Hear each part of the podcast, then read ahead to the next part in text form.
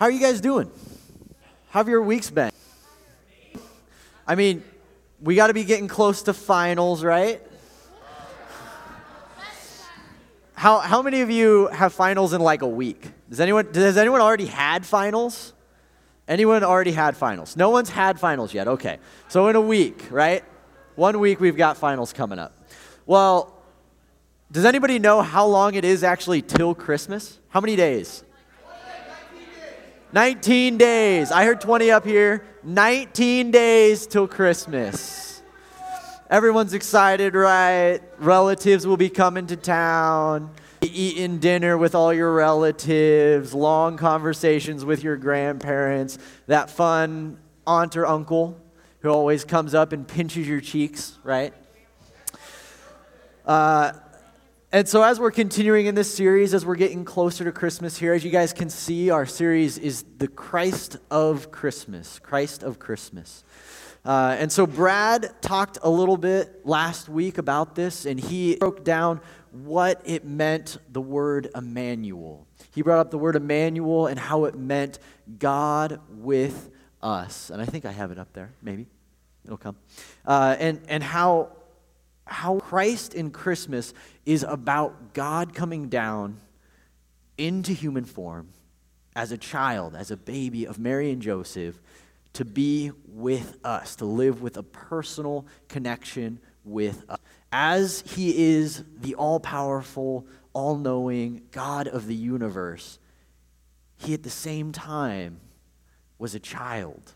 No different than we were as childs, no different than we are now. And so we're going to delve into the, what this means a little bit more this week and take a look uh, again at an example of what it means for God to be with us now and what that means when we talk about the Christ of Christmas and the story of it. Uh, but before we delve in too deep, uh, I want to talk a little bit about my Christmas experiences usually. Uh, how many of us have someone that we usually respect a lot in our lives, right? Who do we respect in our lives usually? Parents. We respect our parents. We respect grandparents, Jesus, our small group leaders. Shout out to our small group leaders. We've, you've got respect. Right? We, we, we respect those close to us, those who've lived life longer than us, usually, those who are our elders, those who've grown, right? Um, growing up for myself during the Christmas season, one of the things that I always enjoyed was the fact that my dad, my granddad, and my uncle always came together. Anytime we'd have Christmas, we'd meet up at one of our houses. We'd sit down, we'd have Christmas dinner, or during things, we'd have Thanksgiving dinner. And afterwards, they would all go into the living room and they'd sit down and they'd discuss the Bible. The reason that I enjoyed this so much was I had such respect for them. I still do to this day. My dad spent many years in college studying the Bible and became a pastor when he graduated. My granddad has been a pastor of a church for almost his entire life, being 64, I believe, now, and is still a pastor up in Ponca, Nebraska. Uncle was a history professor for college and is a pastor in Wyoming and Lander. These are three people that I have an unbelievable amount of respect for. But at the same time, up as a 10 year old child going in to the living room and sitting down, I kind of didn't have a connection with what they were talking about. I understood that when they sat down and to talk about the Bible, that they were talking about something really important. And I wanted to be a part of that conversation. But I didn't feel like for myself I had much of a connection with it. Because to me, I sat there and I saw them as these highly respected figures in my life that I didn't know how they got there. I didn't understand what they did in their lives that brought them to that point. And so as I grew up, I learned more myself and I grew myself and I gained more knowledge and wisdom myself to the point where I can sit in on those conversations now and I can have that personal connection and relationship with them that I didn't before because I didn't understand them in their fullness, in who they were and what they learned and how they grew into the people that I respected them as now. And so, what we're going to look at tonight is something very similar. oftentimes I feel like we can take people that we respect, our parents, our grandparents, Jesus, and we can elevate them in a way that causes a disconnect that isn't good for us. In a way where, yes, we have a respect for them, and yes, it's a healthy respect, but we cause a disconnect because we tell ourselves, how can I ever understand?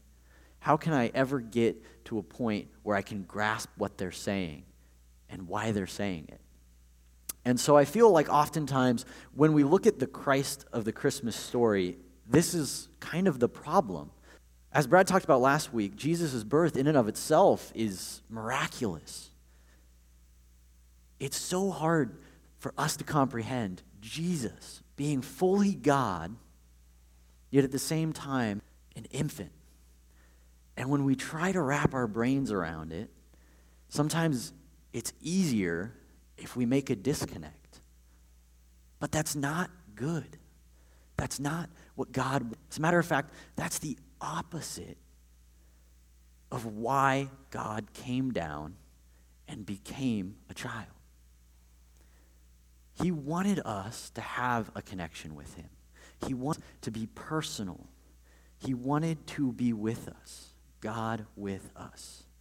I love that song that we sang right at the end because it points out that God very much is a holy being, an immeasurable, unfathomable being, but at the same time is unbelievably loving and caring and wants a connection with us more than just words on a page or a story that every single year because it's the season, because it's our tradition or what we do, but because he wants to be with us.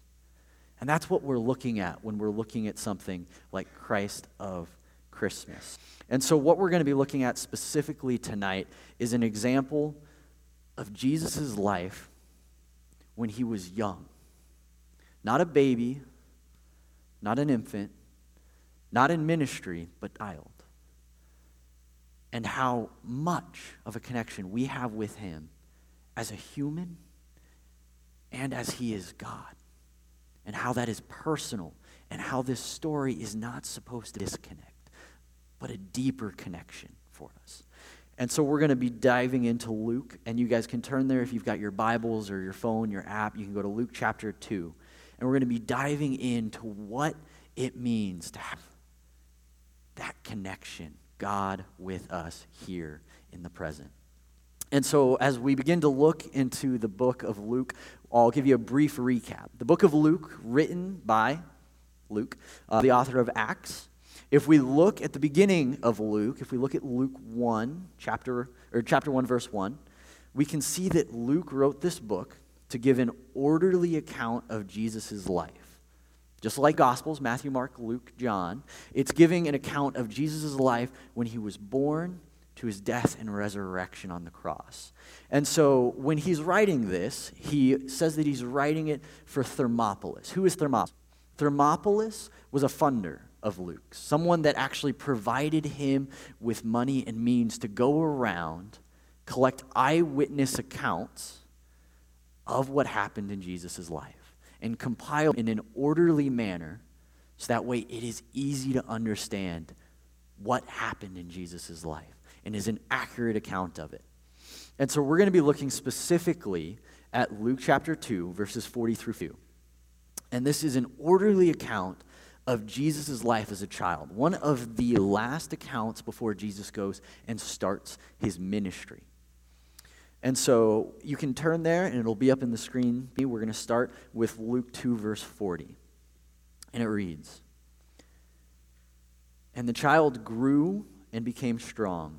He was filled with wisdom, and the grace of God was on him. Every year, his parents went to Jerusalem for the festival of the Passover. When he was 12 years old, they went up to the festival according to the custom. After the festival was over, while his parents were returning home, the boy Jesus stayed behind Jerusalem, but they were unaware of it.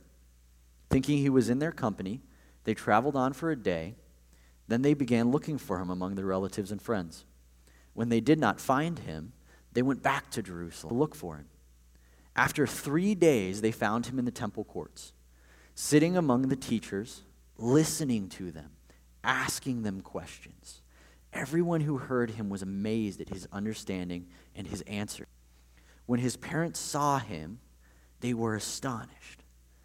His mother said to him, Son, why have you treated us like this? Your father and I have been anxiously searching for you. Why were you searching for me? He asked.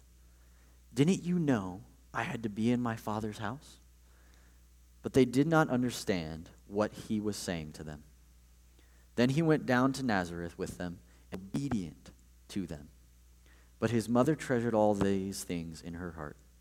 And Jesus grew in wisdom, stature, and in favor with God and man. So we're going to go back through, and we're going to this down for us here. A couple things I want you guys to pay attention to when we go through, though.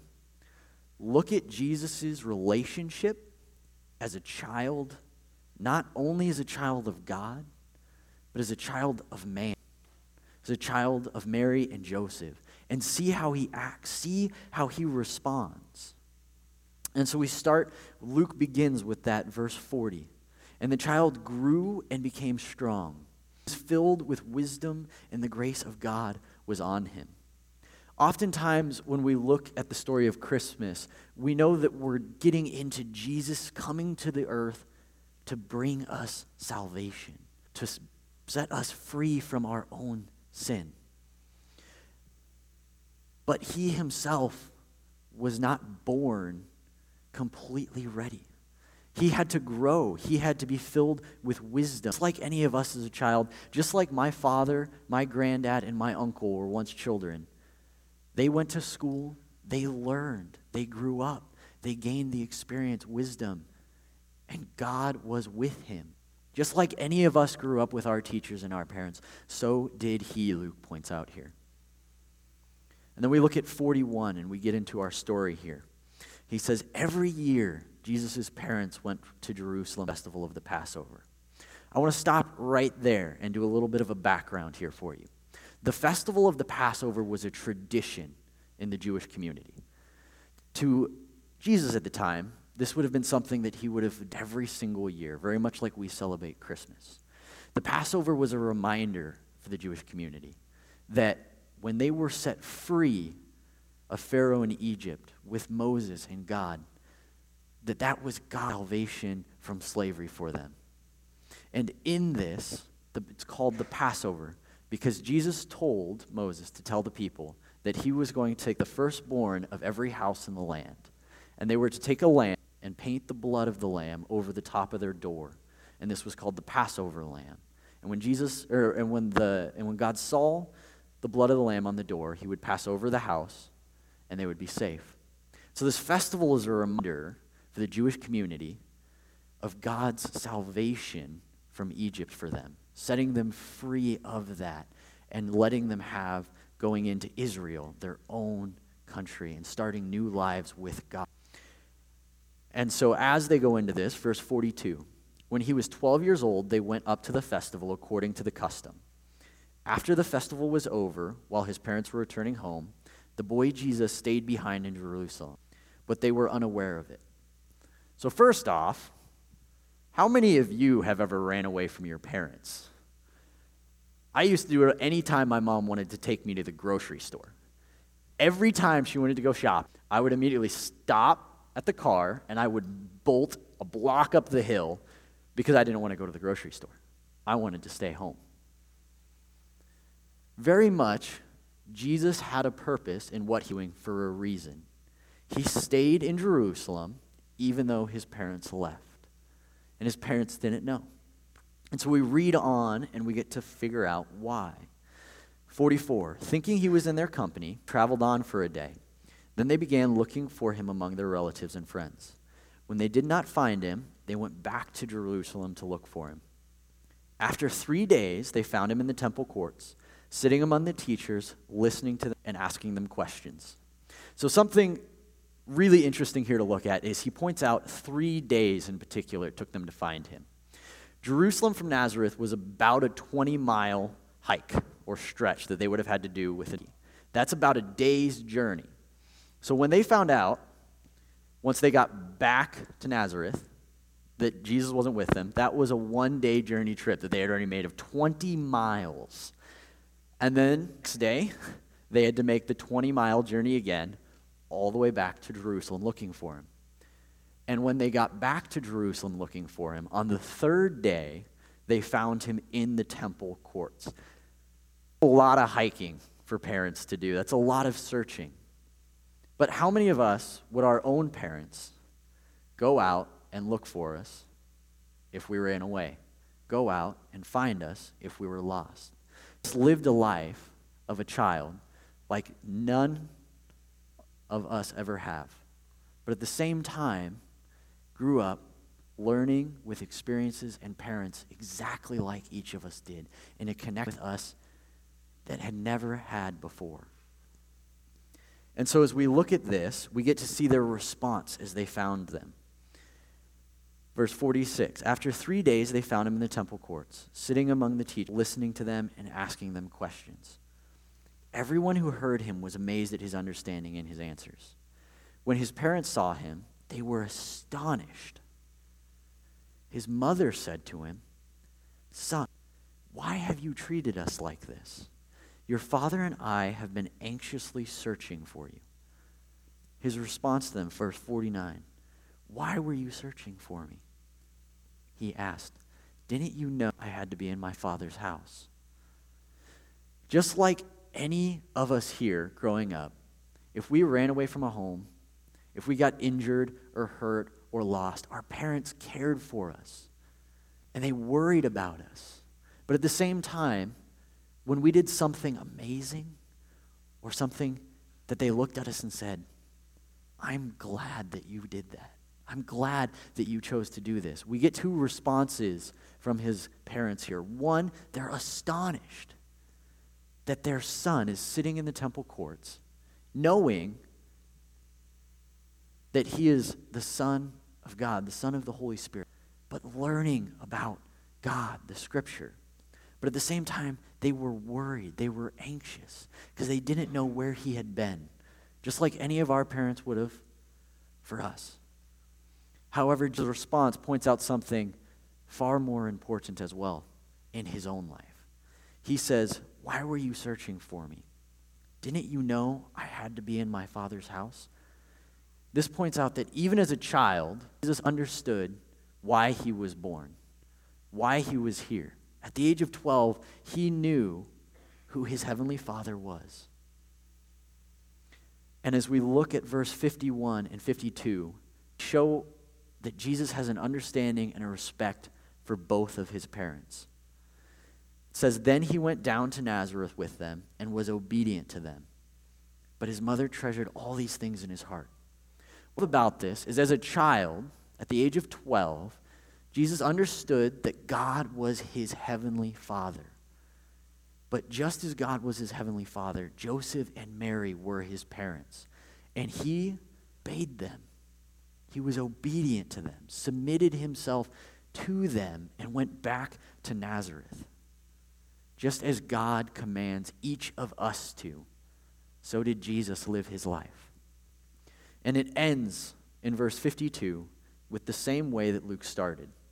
And Jesus grew in wisdom and stature and in favor with God and man. Jesus was as very much the Son of God as he was a Son of Man. He wasn't just someone that is an infallible God with ultimate power that we can't he was a child at the age of 12, just like any of us, who ran away from his parents, stayed in Jerusalem, and obeyed them the same, submitted himself to his earthly parents and to his heavenly Father, just like each of us needs to do. When we look at the story of the Christ of Christmas, oftentimes I can do this, and you can do this, where we want to make a disconnect. You say, I understand it's about Jesus' birth. I understand it's about the miraculous miracle that God came down into a human form. But we lose sight of how personal a connection that was meant to be. That God was with us and God is with us. Emmanuel. The Christmas story is so important to us because it's not just about God coming to earth, it's about Him being with us and coming for us, to die for us. And so, as you think about this Christmas season, as you reflect on what the Christmas story means and what it means for Christ of Christmas, we need to reflect on that Jesus wasn't just a person, he wasn't just God, but he was God with us, both here with a personal connection for you, for your life. Not just for this page, not just for the words on it, but for you. As we go to small groups tonight, as we begin to reflect on this, I want you to think about what that means for yourself. That Jesus Christ was born a child, but was full God. And he, this was intentionally so he could have a personal connection with you in your life today tomorrow, yesterday.